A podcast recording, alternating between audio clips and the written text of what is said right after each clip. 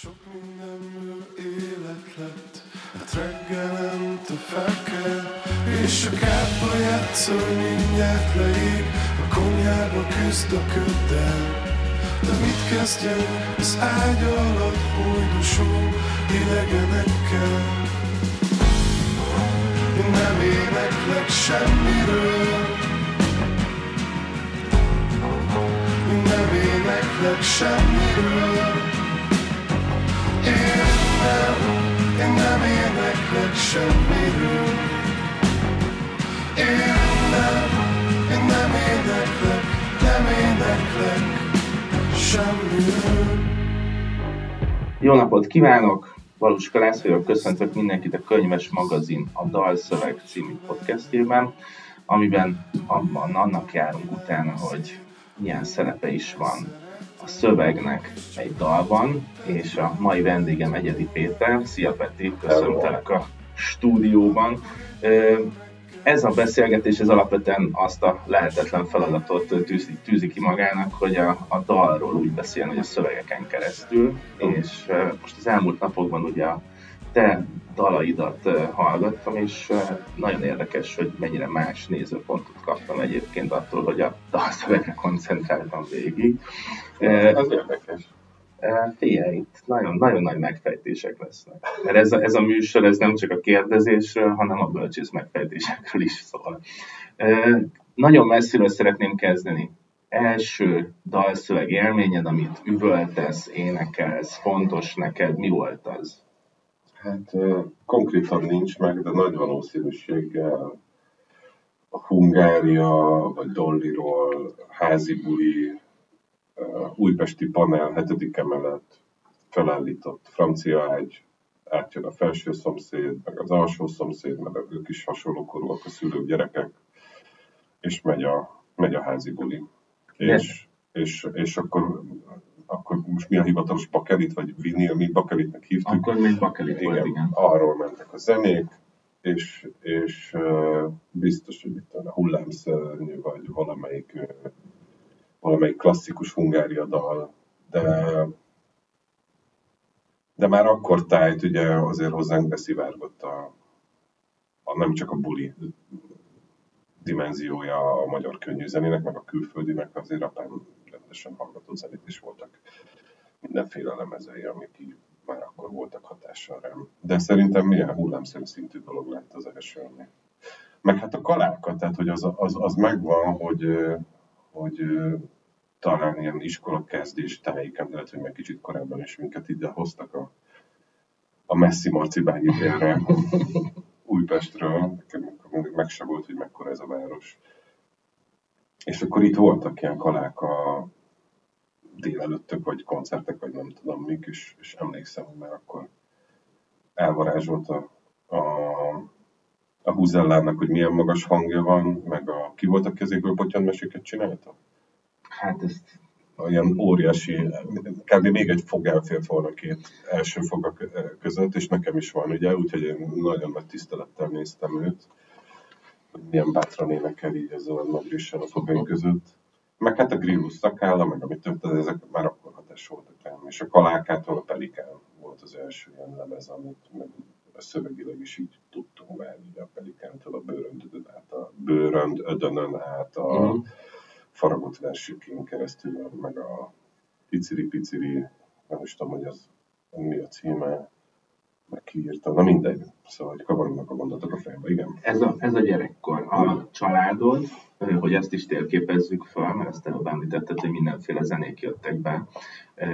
Nekem így a saját élményem az, hogy apám rengeteget hallgatta a Poptarisznyát, és abból vett fel számokat, amire akkor még Bétó László magyarul mondta be a számcímeket, tehát ott volt, hogy U kettő, ahol az utcáknak nincs neve, és ilyen kazettáink voltak, meg nyilván volt, nem tudom, Illés metró, nálunk metróvonal volt főleg.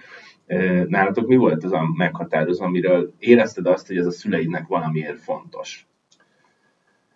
Itt apám volt a meghatározó, azért anyám nem, nem rendelkezett olyan kifinomult. Hát kifinomult az ízlésed, de hogy neki ez annyira nem volt fontos, hogy lemezei legyenek, de apám meg, hát főleg a Illés, fonográf, el gé té talán ez volt a három legerősebb magyar uh, zenekar. Volt Omega is, volt Metró is, uh, de nagyjából ez volt a gerinc. És akkor mellé jöttek a külföldiek, Led Zeppelin, Beatles természetesen. Inkább Beatles-ös volt, mint Stones-os, és talán ezért is lettem én is inkább mm. Beatles-ös, mint Stones-os, sőt, olyannyira, hogy a Beatles-nek nagyjából ismerem az egész életművét, a Stones-nak meg kell viszont húsz százalékát ismerem az életművének. Ilyesmik voltak. Fordítgattál szövegeket? Tehát volt olyan, hogy elkezdesz angolul tanulni, és lefordított, hogy nem, sárga tenger alatt járó? Nem, nem, ez nem inkább tínédzserkorban jelent, mm. meg a kilencvenes években, hogy érdekelt, hogy énekelnek, de alapvetően meg teljes lelkesedéssel sose érdekelt, hogy miről énekelnek. Tehát ez is egy tök érdekes dolog, hogy amikor elkezdtem én is dalszöveget írni, és nekem így egyértelmű volt, hogy én magyarul akarok dalszöveget írni, akkor jöttem rá, hogy igazából azt se tudom, hogy miről énekelnek azok a nagy kedvenceim, akiket hallgatok, és akkor elkezdtem kicsit jobban odafigyelni, hogy vagy miről is szólnak ezek a szövegek, de így annyira sose érintett meg. Tehát, hogy nem jön létre az a, az, az azonnali uh-huh. uh, varázslat az ember fejébe, hogy érti, elképzeli, kapcsolódik hozzá. Tehát nálam ez a fordítás, mint köztes lépcső ebben a folyamatban, az így, az így nem is az, hogy megakasztott ezt a folyamat, de így ilyen érdektelenné tett nagyjából. Tehát, hogy azt tudtam, hogy ezek nagyon távoli emberek, nagyon más jellegű életkörülményekből, nagyon valószínűleg más problémákkal, meg élethelyzetekből, szóval, hogy így annyira nem is érdekel. Tehát, hogy ezt a, az angol száz popkultúrát én mindig is egy ilyen távolságtartással kezeltem, és tök érdekes, hogy a magyar popkultúra az meg be is igazolódott így felnőtt koromra, hogy a kortárs popkultúrának az alkotó is olyan emberek, mint te meg én, tehát akikkel összefuthatsz a boltban, meg lehet velük beszélgetni, meg többnyire normálisak, jó fejek, és és uh, talán ezzel is tudok hozzájuk így jobban kapcsolódni egyből, hogyha hallgatok valamit tőlük. Azt állíthatjuk akkor, hogy a dalszöveghez, vagyis hát a, igen, a dalszöveghez úgy közelítettél, mint hogyha a szöveg az csak egy uh, zenekari eszköz lenne, tehát ugyanúgy, hogy a gitár meg a dob, tehát az is rátesz egy ritmust, valamiféle dallamot, de hogy végül is nem a tartalma a lényeg, hanem valakinek ez az eszköze, hogy a zenekarhoz hozzájáruljon. Abszolút. Tehát, hogy a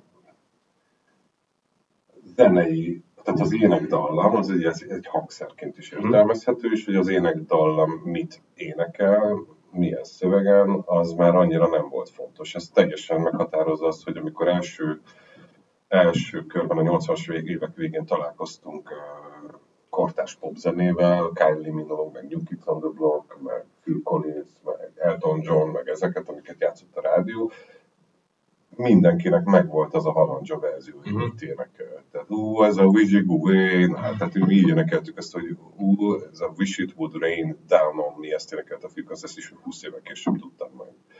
Vagy a, vagy a, az Elton Johnnak is a Dolly. Tehát, hogy nekünk arra volt egy olyan értelmezésünk, hogy ez halandzsa. És hogy elfogadtuk annak, hogy ez halandzsa, vagy én legalábbis elfogadtuk. Most is vannak olyan dalszövegírók, akik egyébként azt kérik, hogy legyen felhalandzsázva valami a dalra, és akkor arra majd ők írnak szöveget. Ez már a dalírás menetének egy ilyen mankója, segítője. Tehát ez inkább egy ilyen eszköz abban a folyamatban, hogy tudjon egy dal születni, hogyha egy külsős dalszövegíróval dolgozol, az dalszövegíróval dolgozol, az egy nagy segítség, hogyha már van egy elképzelés, mind énekdallamban, mind prozódiában.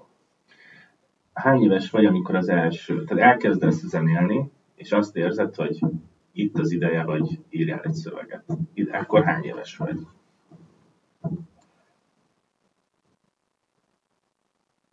Hát, tizenhat, mondjuk.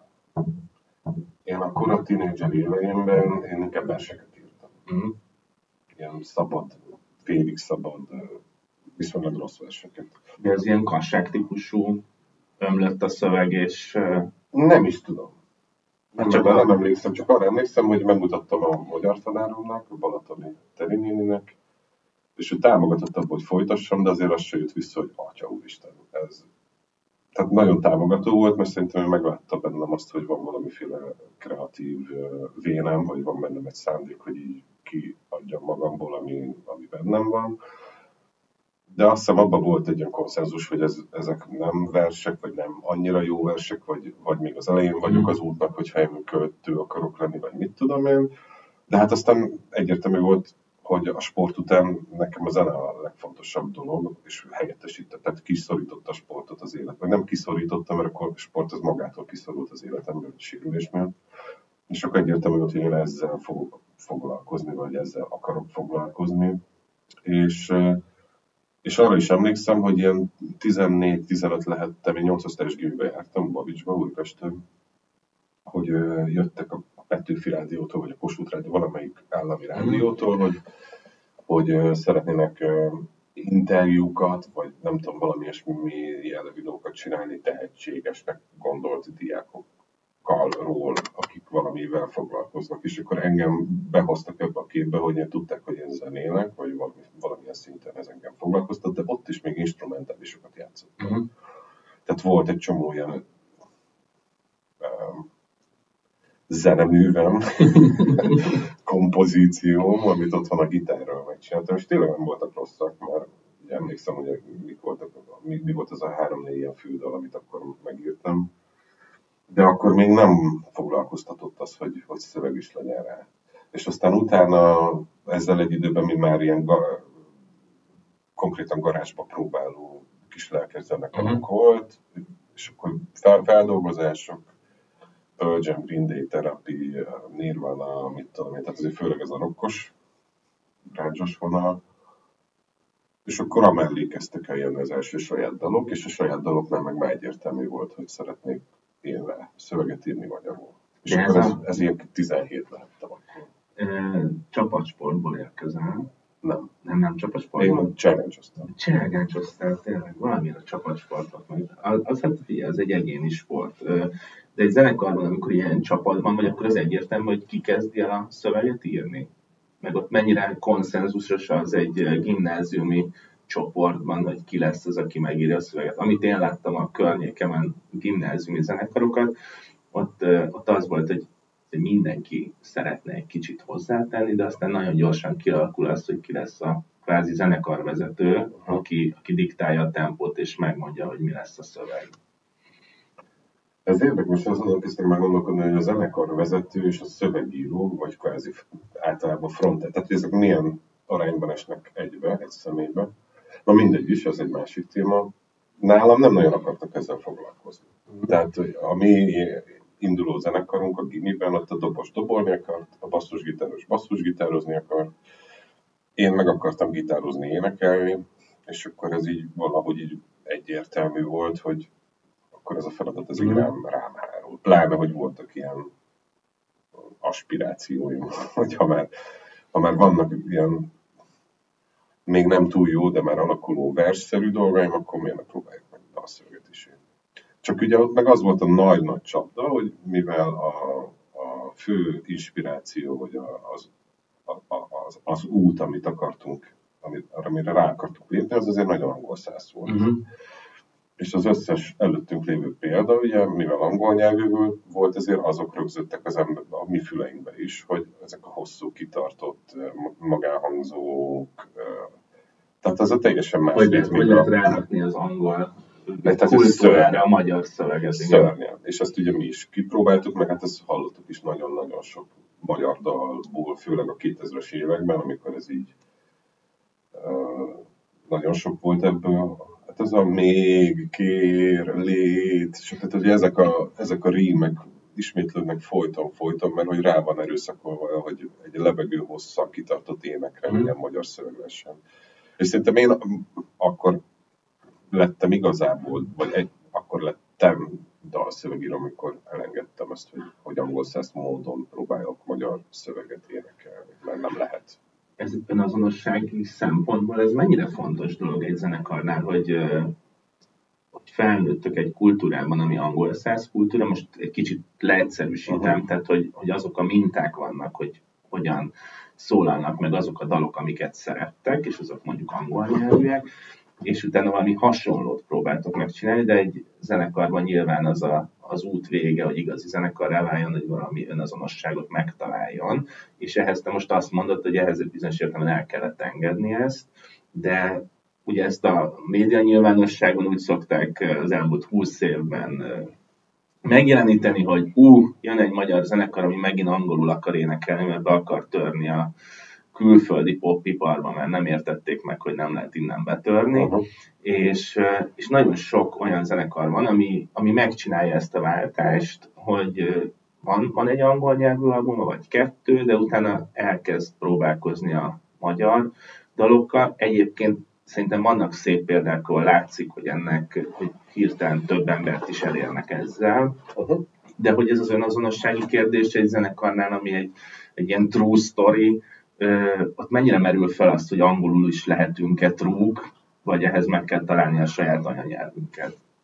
Hát nem mondom, én alapból azt gondoltam, hogy magyar anyanyelv vagyok, és magyarul akarok mm. szöveget írni. Tehát én inkább attól nyögtem, hogy a berögződésekből hogy lehet kilépni magyarul. Tehát mi angolul pár dalt írtunk, ami, ami angol nyelvű volt, de az is azért, mert a, a, az első zenekarunk gitáros, ő, ő is hozott szöveget, és angolul írt. Ez egy... Ez egy ilyen törvényszerű dolog szerintem, és a szép példák azok, azt gondolom, hogy aki sikeres lett az angolról magyarra váltás után, vagy több embert érte el, vagy nem tudom, az azért volt, mert jól csinálta ezt. Mm. És ilyen a Szűcs is, vagy a Tibiék, a Krimbivel, mindenki, aki áttért magyarra, az jól tette, hogy áttért magyarra, és egyébként meg szerintem azért lett sikeres, mert jól tette, mm. tehát hogy ő... Ők nem úgy tértek át magyarra, hogy tovább folytatták az angol száz prozódia, meg az éneklésnek a, a, a szabályrendszerét, hanem, hanem egy teljesen önazonos saját ö, dalszövegírói karriert tudtak elindítani, ami szerintem így meglepő, vagy is lehetne, de utólag meg egyáltalán nem az.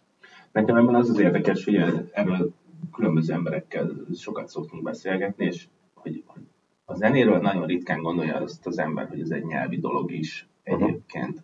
És most, amit mondasz, ez valójában azt bizonyítja, hogy nagyon is nyelvi dolog uh-huh. egyébként a zenélés, amire nem szoktunk így gondolni. Hát a Szűcs nekem azt mondta, amikor beszéltünk, és így van, tehát, hogy nekem is számos ilyen példám van.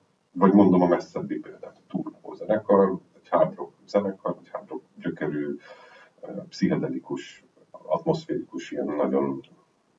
jó zenét csinálnak, világéletükben angolul csináltak, és ugye meghívták őket a, a, az akusztikba, az em er kettő uh-huh. Petőfi Rádió akusztik műsorában, ahol meg hagyomány az, hogy minden adásban uh-huh. el kell hangozni egy magyar nyelvű feldolgozásnak. És megcsináltak a Lámpagyár című dalt, és ők lepődtek meg a legjobban, hogy micsoda hatással volt ez rájuk. Uh-huh. Hogy a Balázs is, amikor énekli ezt a szöveget, meg az egész zenekar, aki eljátsza a, a kísérő dalt, mennyire sokkal durvább élmény, hogy megtörténik az, amit a Balázs elénekel, hiszen nem az van, hogy csak valami szólam hallatszik valahol a hangspektrumban, hanem, hanem értelmezhető szavak, ráadásul egy jó dalszöveget is be tudsz fogadni egyszerre a zenével. Ugyanazt mondta a Szűcs, amikor eljátszettek az első magyar nyelvű dalokat Dunajvárosban, nem tudom mikor, a kilencvenes évek derekán, akkor az az érzésük volt, hogy addig is el voltak az emberek, de mint hogy mindenki egy lépéssel közelebb lépett volna hozzá, hogy mi van. Tehát, hogy ö, rögtön egy plusz kapcsolódás sod van az egészhez. És nem csak az van, hogy zenét hallgatsz, hanem, hanem ja, van, ez a, van ez a kapcsolódás. Forget every moment, I get what you say. Forget every moment. Forget every moment, I get what you say. Forget every moment.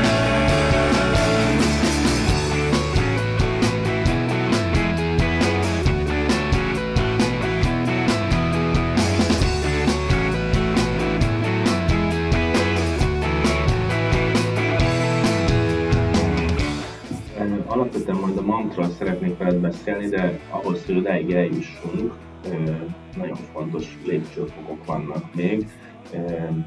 Isten háta mögött Anna Baldi, óriás. Ezekről most így nagy vonalban csak annyit beszéljünk, hogy... Ez, igen. Most újra hallgattam egy csomó régi, ilyen értem régi számot, és volt benne ilyen ifjonti dühös hevület, nagyon meglepő volt, hogy mennyivel több ilyen kvázi költői képpel dolgozol, tehát hogy hogyan, hogyan tehát ahogy a mant az így leegyszerűsödik, és majd erről fogunk beszélni, ahhoz képest abban sokkal nagyobb mondások vannak ilyen szempontból, a, mondjuk egy óriás dalban, hogy amikor elkezd professzionalizálódni egy zenekar, tehát ez alatt most azt értem, hogy lesz lemeze, lesz videóklipje, eljár koncertekre, és elkezd kiderülni, hogy mi is mondjuk az Isten háta mögött, vagy mit is jelent az óriás így belülről nektek, akkor csoportosan mennyit kell foglalkozni azzal, hogy egyébként a szövegek ezt a közösséget hogyan jelenítik meg? Hogy mennyire kell, kell abba belemenni, hogy Egyedi Peti hoz egy dalszöveget, és egyébként azt mindenki mögé tudjon állni a dalnak. Mennyire lesz ez, amikor a, mondjuk egy óriás elindul, hogy a közösen írott dalnál egyszer csak fontos lesz az, hogy a szöveg is közös legyen ilyen értelemben. Nem alkotóilag, de hogy mindenki számára közös legyen.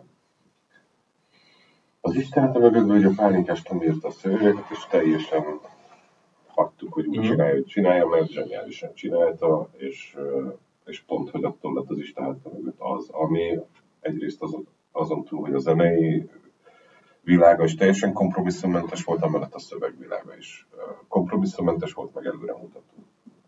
És semmilyen szinten nem kellett ebbe beleszólni, mert mert a zenekari közösségnek egyébként az óriás is hasonló, az az alapja, hogy szeretjük és tiszteljük egymást, és onnantól kezdve, hogy ez így kialakul egy kémia a négy-öt ember között, és mindenki csinálja benne azt, ami ő, onnantól kezdve a többiek ezt elismerik, elfogadják, és hagyják, hogy hadd csinálja. És az így volt az óriásnál is. Egy-két olyan példa volt mind a két zenekar esetében, ahol ö, azt véleményezte a zenekar nem szövegíró hányada, tehát a szövegírónak jelezte a többi ember, hogy mondjuk van egy szó, ami, ami őt zavarja, ami lehet akár egy káromkodás, vagy egy mit tudom én. De utána már a döntés, hogy ezt megváltoztatja a szövegíró, az, az megint nem, tehát hogy nem, nem, nem, nem, nem ultimátumot kapott, hogyha mm. azt nem cseréled le, akkor mit tudom én, nem jövök volna próbálni. Tehát, hogy mm. hanem uh, ilyen szinten kellett ebbe beleszólni. Az óriásnál emlékszem, hogy, uh, hogy ez egy, ez egy, uh, ez egy, azt hiszem, egy káromkodás volt, vagy hogy nem értették, hogy miért kerül bele, és azt hiszem, azt hiszem, azt talán benne maradt. Az Isten háta mögöttnél meg, meg, meg, meg igazából nem is volt olyan, amin változtatni kellett, hanem egyszer-kétszer kellett így beszélgetni, hogy mi ezt írnak. Mm. De hát nyilván, hogyha, hogyha meg, mit tudom, én például az óriásban olyan szöveget kezdtem volna írni, amit mondjuk kirekesztő, vagy inkorrekt, vagy nem érthető, az, az tökélethető mondom, nem lett volna fogadható senki számára, de mivel szeretet meg barátság volt a zenekarban, és én meg olyan voltam, amilyen, meg ők is olyanok, amilyen, ezért ez így tök jól működött. Tehát mindenkinek szabad kezem voltam. Ebben a képben, ami egy zenekarnál nagyon fontos, hogy sokan hallgatják és sokan járnak a koncertekre. Mennyire fontos az, hogy a közönség hogyan tudja énekelni, ők hogyan értelmezik a dalokat, mi az, ami... Én zárójelekítok, nekem nyilván a lovasi szövegek voltak azok gimnazistaként, amik tök fontosak voltak, és azon mehetett a vekengés, hogy mire gondolt a költő, és a hajlítások, és nem tudom mik azok, hogyan, mit hangsúlyoznak ki, de, de ugye az nagyon fontos volt nekünk így egyszeri koncertlátogatóként mindig, hogy, hogy, hogy megtaláljuk magunkat azokban a szövegekben, amit a Kispál és a Borz előad, amit a Lovasi András megír, mondjuk egy íróasztalnál, és, és hogy ezek a kapcsolódások meglegyenek. Én tudom azt, hogy gimnazista fejjel mennyire fontos volt az, amikor egy-egy szöveg így egyszer csak úgy éreztem, hogy ez, ez az én, mintha én írtam uh-huh. volna, nem stílusát tekintve, hanem hogy az én, nekem ad hangot, az én problémámat hangosítja ki, és ezek a találkozások tök fontosak voltak. De megfordítva alkotói szempontból, nyilván az egyik válasz az, és ezt most így megelőlegezem, hogy az a dalszövegírónak ezzel nem kell foglalkoznia, hogy mi a, mit gondol a közönség, de, de mégis folyamatos párbeszédbe vagytok a közönséggel. Tehát nem lehet úgy csinálni, hogy ez a párbeszéd ez nem jön létre, mert kiálltok, eléneklitek, arra reagálnak valahogy, és, és ez a párbeszéd a koncerteknek a csúcsa szerintem, ha ez létre tud jönni. Nem, nem, egyik zenekarom se foglalkozott azzal, hogy most akkor legyen olyan szöveg, amit majd jól lehet üvölteni a refrénjét, vagy nem tudom. Tehát, hogy akkor akaratlanul, hogyha már ilyen gondolat vannak, akkor korrupálod, és befolyásolod a saját uh, írói énedet, vagy nem tudom. És ez az Óriásnál meg is történt egy kicsit mértékben. Tehát ott volt egy ilyen uh, eltévedés a második lemez utáni időszakban, vagy nem tudom. Tehát, hogy ami így egy kicsit engem is elgondolkodtatott. Bocsánat, egy kicsit közelebb. Tehát, hogy volt, volt egy ilyen elkanyarodás, amikor így próbáltam. Nem is azt, hogy a közönség mit fog szeretni, vagy a közönség mit tud énekelni, de hogy, hogy próbáltam valami olyasmiket énekelni, vagy megfogalmazni, ami, ami inkább olyan próbál lenni, amit te mondtál. Uh-huh. Az, hogy az sok ember tud hozzá kapcsolódni, uh-huh. meg sok ember életéből írhat le érzéseket, történeteket, bármit. A lényeg, amit mondanék, hogy bármilyen irányból ez megjelenik egy szövegírónál, hogy, hogy szerintem itt megpróbál kiszolgálni bármilyen ilyen igényt, vagy elvárást, vagy érdeket, akkor az, az, azt nagyon gyorsan hagyja abba, vagy nagyon jó, hogyha észreveszi. Vagy, vagy hogyha egy ilyen kanyar is kialakul az életében, akkor jó, hogyha visszatalál a, a teljesen őszinte közös szándékára, mert egyébként meg mert most ha belegondolok is, hogy sikerült volna, és mondjuk tényleg, a, a, amit így, ilyen elgondolásból próbáltam én, és az így nagyon betalált volna, akkor most itt teljesen esetben lennék. Mert akkor meg akkor végül is úgy lennék sikeres, hogy így megkerestem azokat a módokat, vagy utakat, hogy hogyan legyek sikeres, és nem erről szól. Miközben valószínűleg tudod azokat a szabályokat, hogy mit kellene berakni? Hát a popzenében igen, egyébként. De a A jó dalszövegek egy nagy csoportjánál tényleg az a recept, hogy az, az tud jó dalszöveg, ami, az, ami azt tud minél többféle ember, minél kötetlenebbül kapcsolódni, rácsatlakozni, és elindít benne egy csomó gondolatot. És ezt meg lehet próbálni reprodukálni, csak nem érdemes. Tehát mm-hmm. ez az én tanácsom, hogy ha, ha ez mondom, egy szándék mentén akar így születni, az nem, nem lesz jó szerintem. Már nem tudom, még mik voltak a kérdések. Melyik volt az a sláger? Nekem van egy tippem, amit majd bemondom utána, ami, ami szerinted így a legtöbb emberhez ért el, és, és én értem, hogy igazi slágerré vált, vagy üvöltik, és kifejezetten nem a korrumpálódás felől kérdezem ezt. Ja, ja, ja. Azt, azt már megbeszélt. De Óriás, vagy, vagy bármi? Bármi. Hát ami, ami így most nagyon betalált az új lemezről, az a Róka. Tehát mm-hmm. azt nagyon szeretik a, annak a refrényét, ami, ami úgy szól, hogyha lefekszem mindenkinek, ha felkelek, mindenki él.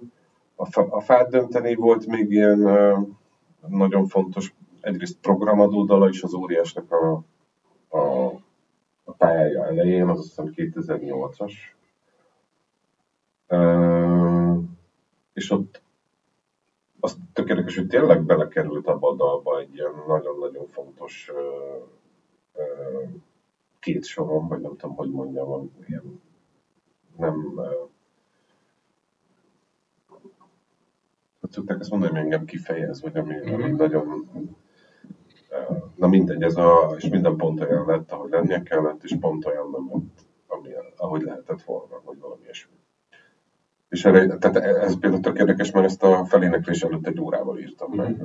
a, a stúdióban, és ezek azok az ilyen pillanatok, amikor így ilyen transzerű állapotban, hogy nem, nem annyira tudatosan ki tudnak jönni az emberből olyan dolgok, amikre így később csodálkozik rá. Hogy igazából sokkal több van mögöttem, mint, mm. mint, amit, ja, mint amit így sejthettél a leírás pillanatában, mert nem is foglalkoztál vele.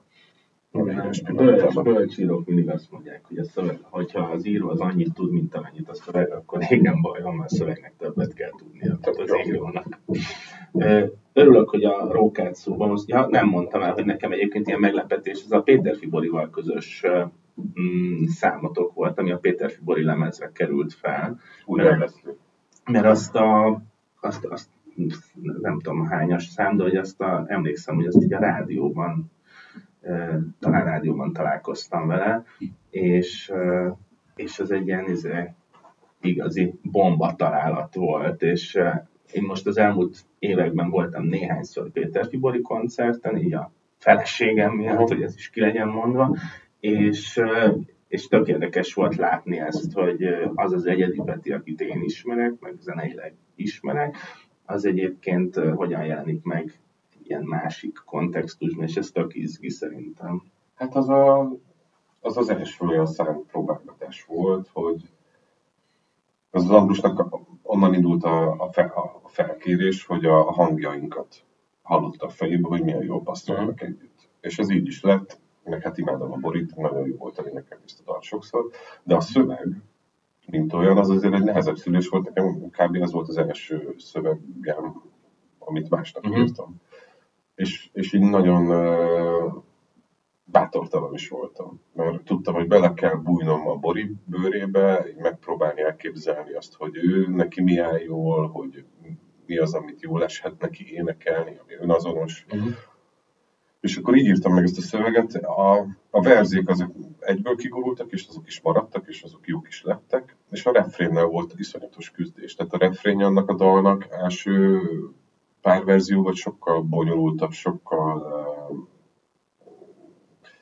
kevésbé átlátható, vagy nem tudom, egy kicsit ilyen misztikusabb refrénje volt, és aztán így, uh, talán az is így a felvétel időpontja előtt egy nappal, amikor így kimondtuk, mert azért Ambrussal olyan szempontból is jó dolgozni, hogy ő megmondja, hogy szerintem ez szar, mm-hmm. szerintem ez nagyon jó, és amikor azt mondja, hogy szerintem ez nagyon jó, az nagyon sok erőt ad, meg lendületet, hogy tényleg húgat verzik, nagyon jók, akkor akkor is tudom, de refrén szar, és akkor ez így inspirál abból, hogy mi legyen ezzel, pláne egy másnap fel kell menni, és akkor itt ez a végtelen egyszerű, a Bori szerint a szexről szokó refrén, az olyat szeretnék vele, mm-hmm. csak veled lehet, nagyjából ez az a tézise a refrénnek.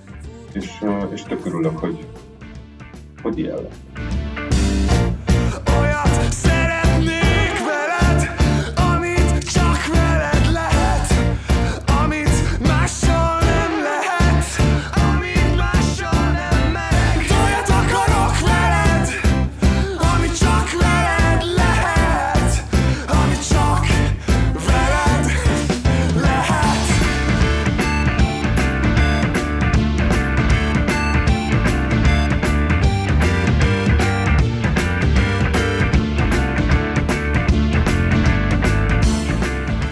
De a másik, és egyébként sokkal több nem is volt, a másik ilyen munkám, vagy nem tudom, az az államtégla Subscribe-től, ami szintén egy ilyen nagy slágerük lett. És ott is a Bálint azzal hívott fel, hogy ő elakadt, mert a, mert a verzéi megvannak, de a refrényen nincs meg. És akkor ott is stúdió határidő volt pár napon belül, vagy egy-két héten belül, és akkor, és akkor a refrényt megint megírtam.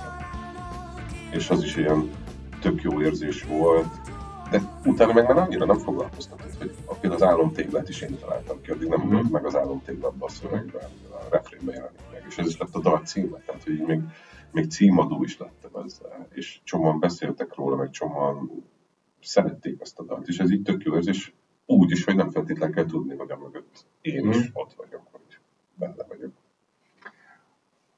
Térjünk át a mantra, a mindenkinek megvan a maga története. Két szempontból is ö, ö, szeretnék a címmel foglalkozni. Egyfelől az, hogy hol ment a, a projekt nevével. Tehát, hogy az, hogy bemerted a címbe, vagy a projekt nevébe azt, hogy mindenkinek van története. Tehát, hogy a történetet ilyen hangsúlyosan kiemelted, ez nekem egy nagyon fontos ö, és, és érdekes gesztus volt, ami így ö, ebből a nézőpontból tök jó látni a mandalokat, hogy uh-huh. hogyan működnek. Ez az egyik. A másik része pedig az, hogy hogyan lehet ö, ezzel az állítással, hogy mindenkinek megvan a maga története, tehát ez egy sokkal inkább ilyen bevonó uh-huh. állítás, mégis egy nagyon szóló projektet felépíteni, aminek egyébként van olyan felállása, ami zenekari nagy formáció, de, de egyébként ez az egyedi tati intim projektje. E, és, és most végighallgattam nagyon sokszor a két lemezt, és a Róka felől szeretnék közelíteni e, ez a, a részhez, e, ami ugye úgy kezdődik, hogy ki vagyok én, kérdezte a Róka, és e, valahogy ez a kérdés így tökre megnyitotta a Mantnál azt, hogy, hogy mi is a valódi tétje, így hallgatóként megfejtve ennek a projektnek, és, és hogy nagyon sok dalban foglalkozol azzal, hogy uh, hogyan lehet megszólalni, hogy hogyan lehet érvényesen megszólalni, hogy az, amit az ember állít, az, az tud-e érvényes lenni kifele, hogy uh, meghallják-e mások azt, amit uh, mond az ember, vagy uh, nem érti a másik azt, amit ért. Ezeket szeretném egy kicsit uh, helyzetbe hozni ezeket a témákat, mert, mert nagyon izgalmas az az út, ahogy eljutsz oda, hogy egy ilyen nagyon intim dolog jön létre, és ebben az egyik első, vagy teljesen az első volt, az, az Ez egy ilyen világ című dal, amit ugye a, a videóklipjében a nagymamáddal szerepelsz. Hát az egyik első. Talán azelőtt is már volt azelőtt is érvényes része az én szóló karrieremnek, de, de az volt az, ami úgy igazán én vagyok, vagy, vagy, vagy én lettem, vagy nem tudom. Tehát ilyen fura első, mert már második első, mm. mert előtte már volt egy dalcsokor, egy mit tudom, egy tíz alatti dal, ami már így megjelent MySpace-en, nem tudom én, de hogy, de hogy az, az, az, azokra ilyen csikó. Évekként tekintek a csikódalomként. És ha re- reflektáltok a címre, vagyis a névre, vagy nem tudom, azt tök szépen elmondtad, és bennem meg most világosodott meg, hogy, hogy az azért is volt fontos nekem ez a név, mert én olyan vagyok, ahogy a mindenféle történések kapcsán én a fejembe lejátszok egy csomó alternatív valóságot, és kvázi mozizom bármilyen élethelyzet kapcsán, amiről nem is feltétlen az enyém, mm. mint egy filmben lepörgetek mindenféle lehetőségeket. És ezek, ezek ilyen nagyon vizuális dolgok, és, és rengeteg történet így lezajlik a fejemben, amit, amit aktuális, meg az én életemben történő dolgok indítanak ki, vagy inspirálnak, vagy nem tudom, de hogy így nagyon-nagyon sok ilyen mozizás van az életemben, és erre jöttem rá, hogy ez nem... Tudod, ezt ilyen természetesként kezeli az ember, amíg nem kezd el róla beszélni, és kiderül, hogy igen, nem te ilyen hangyákat látsz. Hát mi nem nagyon látunk hangyákat, itt több hét milliárd ember. Ezt azért jól mondod, mert a, a Mantnál meg az érződik így kívülről, hogy olyan, mint hogyha sokkal tudatosabb lenne a dalszövegírás, és sokkal inkább egy ilyen koncepció része lenne, amit nem biztos, hogy koncepció, mert ez magában egy koncepció, amit elmondtál. Ja. Ez csak segít abban, hogy, hogy, be lehet, be, tehát, hogy én ezeken a történeteken, meg ezeken a mozizásokon keresztül nézkedek be más élethelyzetekben, meg, meg sajátítok ki mm. dolgokat, amit aztán ugye a saját szemszögemből mutatok be, vagy írok le, de, de hogy ugye nem minden rólam szól, és, és szerintem ez is tök fontos, hogy, hogy én minden szögőn nagyon sok mindent így szintetizálok, a külvilágból, a múltamból, a az elképzelt jövő lehetőségekből, a barát, család, a világ történése, időjárás, film, és bármi. Tehát, hogy ezekből mind jönnek olyan dolgok, amik aztán így, így rajtam keresztül futtatva, futtatva így belekerülhetnek egy dalszövegben. A, hogyha a, dalsz, a mantos dalszövegre kellene egy idézetet hozni, és hát hoztam is. A Tudok-e című dalban van az a rész, hogy az öngyújtók ki, kint alszanak, kint alszik a nap, nem látni, mennyi mindent nem látni, de ezek csak szavak, és ez a de ezek csak szavak nekem nagyon fontos volt. Tudod, hogy amikor az elején azt mondtam, hogy sokkal inkább redukálódik ez a nyelvezet, és minimalizálódik, és nincsen sok jelző, nincsenek nagy költői képek, akkor szerintem valahol ezt találhattad meg dalszövegíróként a Mantban, hogy, hogy ezek csak szavak, amik egyébként össze tudnak állni egy olyan filmé, amit te mondtál, tehát olyan történetek megjelennek, Amikor a mamtal elkezdtél foglalkozni, akkor kellett azzal foglalkoznod, hogy milyen az a szövegvilág, ami, ami ennyire te vagy? Mert... És akkor most itt a kérdőjét felteszem. Nem, mert az pont, hogy pont azért indult el, mert ki akart jönni. Tehát, hogy egy pont a tudatosságot akartam befejezni, mm. ami azért addig jellemző volt rám, és, és emlékszem, hogy az első ilyen újkori mamt dal az első lemezről az a, az a Türelem című volt, és ezt még az Óriással jammeltük. Csak ez nekik annyira nem tetszett, és meg volt az zenei alaptéma, és, és aztán az volt az utolsó, hogy mondom, hogy az zenei alaptéma volt meg előbb, és aztán jött rá szöveg, mert nagyjából az összes többi egyszerre született zenei szöveg. És, és emlékszem, hogy az volt egy jelentelés, hogy, hogy elkezdtem írni, és így tódult ki a Türelem című dal, így nagyjából ab, abban a formájában, meg úgy, ahogy végül dal lett. Tehát, hogy ilyen, tudod, mint egy dugulásnál, hogyha uh-huh. végre kitisztítod a dugulásokat, és elkezd áramlani azt, amit addig az, az eldugított, az az érzés volt. És inkább ez ilyen ijesztő, de ilyen tényleg ilyen transzcendentális van ilyen. Tehát, hogy ilyen, egy ilyen, ilyen érzésem volt, hogy ilyen tényleg ilyen, mint a, ahogy szokták mondani, hogy én csak csatornázom a magasabb szintű gondolatokat az előttől. Tehát, hogy tényleg valami hasonló volt. És aztán megpróbáltam ezt így megjegyezni a szó legjobb értelmében. Hogy, hogy, hogy, hogy bátornak lenni, és kiengedni olyan dolgokat, amiket egyébként meg lehet, hogy sokkal jobban zaboláznék.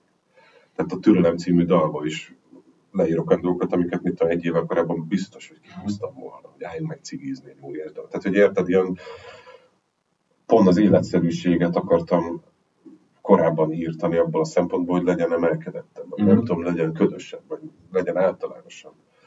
És És pont, hogy valószínűleg megérett bennem egy olyan uh, vágy, hogy de, de én meg én vagyok, és azt kell kiadni, amit valójában gondolok, nem foglalkozva azzal, hogy, hogy az, azzal majd mi lesz ott kint. Hát a, a kétezer-tizenkilences első album az abszolút erről az én keresésről szól, és ez nagyon uh, sok helyen benne van, tehát van a Nem énekelek semmiről uh, című dal, amiben ó szerint ez megjelenik. Uh-huh. Van a, szintén a Nincs asztal, nincs szék, abban az van, hogy nem mondom el senkinek, nem mondom el senkinek, ez ismétlődik. Tehát, hogy folyamatosan az van a játékba hozva, hogy ki vagyok én, és hogyan szólalok meg. És ebből a szempontból érdekes a Rókának a híres sora, vagy sorai, ha lefekszem mindenki meghal, ha felkelek mindenki el. Mert most az elmúlt napokban én ezt a... nagyon szép állítást, azt a dalszövegre olvastam rá. Tehát, hogy annyira erősen a dalszövegre koncentráltam most az elmúlt napokban, hogy ez nekem arról kezdett el beszélni, hogy van egy e, dalszövegíró, aki megtalálja azt a hangot, azt az ént, ahonnan meg lehet szólalni, és egyébként ez a világteremtésről szól. Tehát, hogy amikor te ébren vagy, akkor történnek a dolgok, amikor nem vagy ébren, nem történnek a dolgok, amikor te írsz, akkor létrejön egy világ, amikor nem írsz, akkor nem jön létre egy világ. Hogy ebben az útkeresésben elmondhatod, hogy valójában mit jelent ez számodra a Rókában, de én ezt, ezt kihúznám, tehát hogy a, a magban, eh, ahogy, ahogy én mondjuk a kétezer-tizenkilences lemezt, azt abszolút eznek az útkeresés, én keresésnek tartom, a kétezer-huszonegyes lemezt, azt meg abszolút annak érzem, hogy ott meg aztán így nagyon meg lett találva, hogy akkor, akkor hogyan lehet ezt a, ezen az úton járni. Hát azért is van a tizenkilences lemez, még hogyha gerince új is, tehát hogy a, a gerince pár éves dologból. Hát azért az, azon volt négy-öt, három-négy régi dal is. Mm. Tehát az inkább egy ilyen ö, olyan csokor volt, ami, ami az addigi fontos dolgokat is magába foglalta, és az elmúlt pár évnek a történését. Ezzel szemben a, a második lemez az gyakorlatilag kevesebb, mint egy év alatt született. Tehát, hogy akkor meg már, és ez így is volt szuper, hogy, hogy kialakult bennem az a, az írási vágy, és mit tudom én, metódus, hogy, hogy meg, meg történt bennem egy csomó minden olyan dolog, amit ki akartam adni, ami, ami, ami már nem nagyon akartam szofisztikálni, hanem tényleg egy ilyen önmagától gördülő kő lett a, a másodiknak a megírása. Na de mit akarok mondani? A Róka abszolút, ez egy szuper jó értelmezés. Nekem a Rókával kapcsolatban az volt a kulcs, hogy, hogy, hogy lett a Róka. Tehát, hogy a Róka egyébként egy régi zenei alap, tehát az is nagyon egyszerű kör, mert végül is egy körben áll a dal, és ez már sok éve meg volt, de sose tudtam vele mit kezdeni, meg dallá eh, alakítani, mert hogy, mert, hogy jellegtelen, szomorú nyöszörgések jöttek csak rá, jellegtelen, szomorú nyöszörgés szerepekre. És aztán azt így félre is tettem, és a, és a kettes lemez megírás akkor jutott eszembe, hogy van ez a tök jó téma, és akkor próbáljuk meg vele valamit kezdeni, és akkor már tudatosan visszagondolom, hogy igen, eddig ez volt a bajom ezzel a egyébként szuperkörrel, hogy nem tudok rá jó szöveget írni, akkor kattam be, hogy de hát, hogy, hogy akkor belerakom azt a szereplőt. Mm. És a szereplőt szól, szólaltatom meg, és a szereplő kerül helyzetben, vagy dialógusban, és, és egyből működött. Tehát, hogy nekem ez volt a nagy releváció, vagy reveláció. A kettőt mindig kell, más jelentőket sokat megölelt, nem mindegy. A nagy felismerés az volt, hogy ez így gyakorlatilag megoldott ezt a problémámat. Mm. Sőt, kinyitott egy új játékteret arra, hogy, hogy, hogy, egy, hogy egy szereplővel hogyan lehet bánni egy dalszövegben például. Úgyhogy ennek nekem, nekem az én szempontom ennyi volt a, a sztori, és talán ezért is lett szuper jó dal. Alapexem mindenki meghal. A felkelek mindenki él. Alapexem mindenki meghal.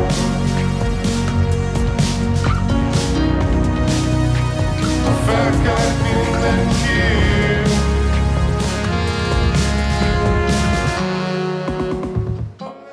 Ide akkor visszahozok tőled egy, az el ká című első lemezen lévő dalból egy idézetet, ez a világteremtéshez tök jól kapcsolódik.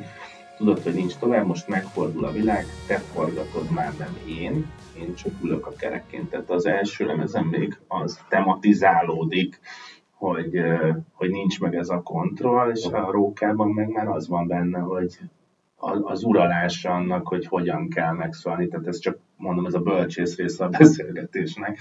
De hát ez nekem is úgy tett, jó, köszönöm. De ez nekem nagyon, nagyon tetszett. A, az, hogy, az, hogy Egyedi Peti hogyan találja meg magát énekes dalszerzőként egy helyzetben, az szerintem nagyon fontos témái a két mant lemeznek. Tehát a sanzonban az, amely a szemembe néz, és rólam kérdez, hogy mondjam neki, hogy nem vagyok én. Jó, tehát, ez a kemény írtál. Tudom, de... de jól rákerült a rózsa, persze. Igen. Az, ez egy ilyen világban az van benne, hogy uh, igazából félénk a vad, mert a vad az, aki nem ért, és az más, ez nem egyből jön utána, az én, csak is az én munkám. Szerintem ez egy ilyen nagyon komoly állítás, egy nagyon korai dalban. És... Uh, és akkor jön mondjuk a nem énekelek semmiről, ami megint csak ezt valahogy játékba hozza.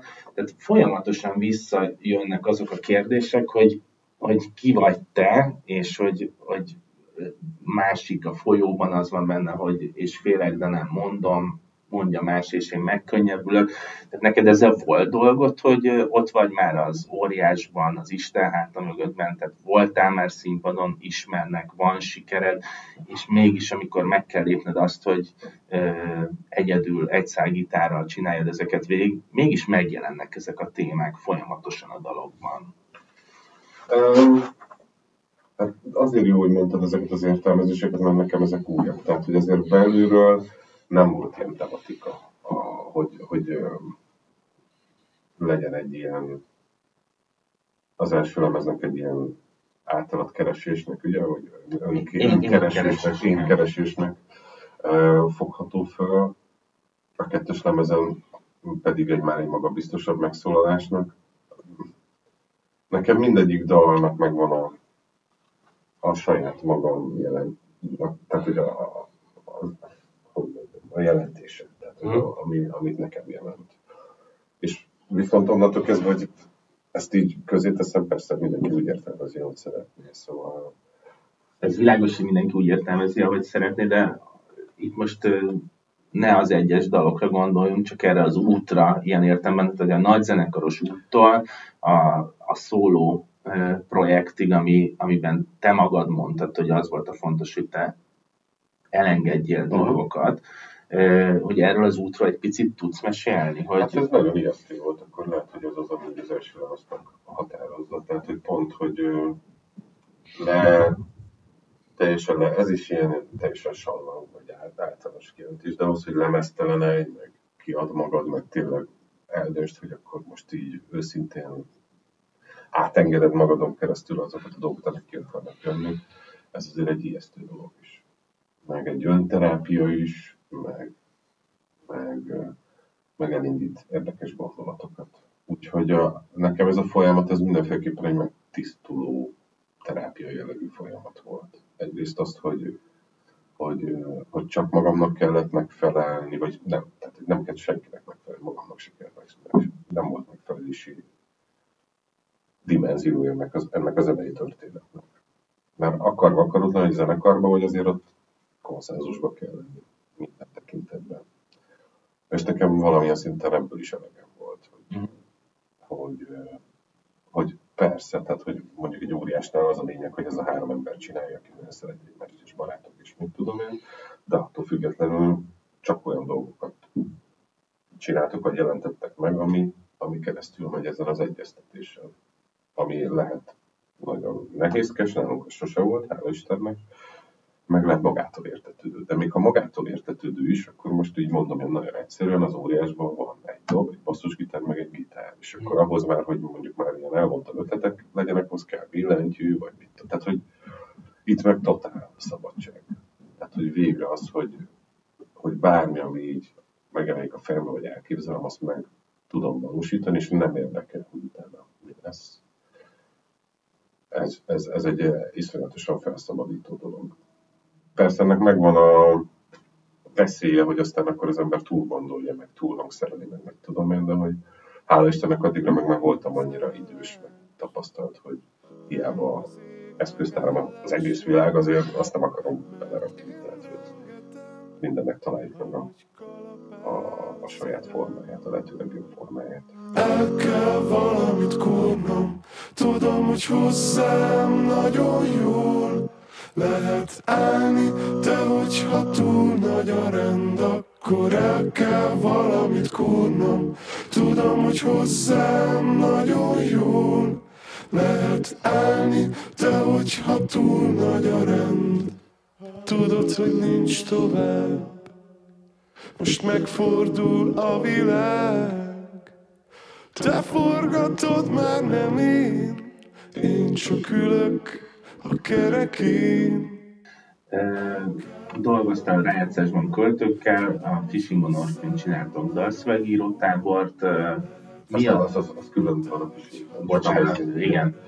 Jó, de oké, tehát van dalszöveg írótábor, amiben eh, dolgozol, igen. Eh, az a rész érdekel egy kicsit, hogy ebben az útkeresésben, vagy én keresésben van-e olyan szakasz, amikor te kvázi tanulsz. Most azon kívül, hogy mindenből tanul az ember, de, de amit, amit úgy lehet megtanulni, hogy hogyan lehet azt kihozni magadból, hogy egyébként el tudjad engedni azt, ami, ami, ami, amivel már nem akarsz foglalkozni, amit már zavarta a korábbi dalaidban is, mondjuk, és, és aminek a végeredménye egyébként egy ilyen nagyon szép és lekerekített dolog. Tehát van egy tanulási folyamat ebben? Abszolút van. Tehát a, a rövid, rövid válasz az az, hogy nyilván a rájátszás az egy iszonyatosan jó szakasza az életemnek, vagy fontos. A, és, és hát a, nyilván emberileg a legfontosabb, hogy megismerkedtem, meg barátok lettünk egy csomó nagyon értékes emberrel, és tőlük tanultam persze. Tehát, hogy az... az akarva akaratlan, hogy te is mondod, ennek van egy tudatos, meg egy tudattalan része, de, de, de rám azért nagy hatással volt, főleg a Keménynek a, a költészete. De azért azt nem kell túl gondolni se, tehát, hogy nem olvastam pár kötetét, de hogy nem, nem bújtam, nem tudom én. De mit akarok mondani? A dalszöveg írótábor meg egy olyan dolog, ahol végighallgatok egy csomó tök jó előadást, és tök örülök, hogy ezt hallgathatja egy csomó olyan érdeklődő, aki ezzel akar foglalkozni, és így, és így szerintem hasznos, hogy beleláthatnak így a kulisszák mögé, hogy hogy csinálják ezt a idézőjelben a nagyok, uh-huh. milyen problémákkal kerülnek szembe, mit csinálnak, állakadnak, milyen gyorsan dolgoznak, stb. Ezek mind ilyen nagyon érdekes dolgok. Nekem speciál olyan szempontból újat nem mondanak, hogy én sosem akartam, sosem voltam metódus követő dalszövegíró. Tehát, hogy én csak úgy tudok dalszöveget írni, hogy nem tudom, hogy hogy írok dalszöveget. Mm. Tehát, hogy ez most legutóbb ez a transzcendentálisabb, nem tudom, kicsit ilyen spirituálisabb, van kiengedő módszerrel dolgoztam, de hát, hogyha majd más ingerem lesz, akkor majd máshogy írok. Szóval, hogy a fiataloknak azért lehet jó, hogy ilyen dalszövegírótábor, mert tényleg pláne elakadásban vannak, vagy tanácstalanok, vagy csak visszajelzésre vágynak azzal kapcsolatban, mit csinálnak, akkor ez, ez nagyon sok töltetet tudnak ebből szerezni a, a nagyoktól. Úgyhogy, és büszke is vagyok arra, hogy még hogyha pici tábor is, de, de így száz százalékos az elégedettsége a végén. Ez egyébként nagyon érdekes, én ugye nem voltam ebben a táborban, de amikor láttam a fellépőket, akkor mindig nagyon izgalmas elképzelni, hogy ennyire különböző ö, szövegalkotó, ö, ilyen különböző szövegalkotó emberek hogyan tudnak mégis, tehát mi az, ami majd közös lesz annak az embernek, aki elmegy ebbe a táborba, hogy egyszerre hallgatja egyik nap a Beck Zolit, aztán a, nem tudom, a Csepella Olivért, vagy a Szendrői Csabit, eh, amik, amik nagyon más utak is, és nyilván vannak ilyen közös dolgok, hogy, hogy, hogy mi, mi szű, szűrődik át számukra, de még visszatérve egy kicsit erre a tanulásra, hogy te magadat, meg a szövegeidet szoktad mutogatni másoknak, vagy eh, ilyen szempontból az van, hogy megírod, születik a dallal, és akkor már meglátjuk, hogy mi lesz belőle. Tehát van, van ilyen védőháló körülötted, akinek a véleményre így nagyon adsz, vagy hogyha, ahogy a Subscribe hozzád fordult, hogy segíts nekik egy ö, probléma megoldásánál, te is máshoz tudsz fordulni? Nem, a, a, a Beck Zolinak mutattam az első lemeznek a szövegeit, és akkor arról beszélgettünk. Arra már nem emlékszem, hogy konkrétan változtattam is az ő tanácsai mentén. A kettes lemeznél ez már nem volt, ott is csak mutogattam egy belső körnek már a dalokat. Mm. Tehát, hogy külön a szövegekkel nem, nem, nem éreztem azt, hogy